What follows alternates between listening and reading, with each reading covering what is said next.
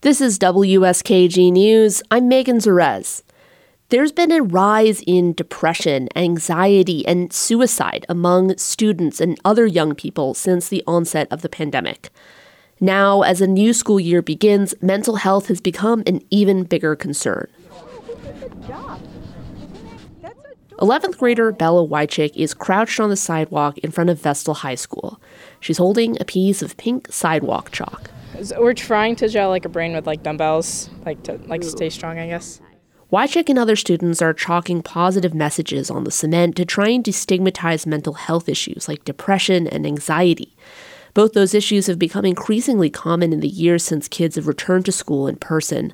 So have incidents of kids clashing with each other and acting out. School counselor Meryl Wallach says schools and families are still experiencing the after effects of remote learning nearly 2 years later.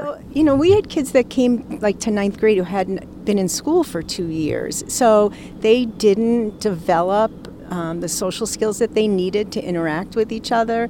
It was they were new to school. But Wallach says so far this year, most students seem to be adjusting pretty well. She says she and many other school counselors in the region are focused on building up students' social and emotional skills this year. In Vestal, I'm Megan Zarez, WSKG News.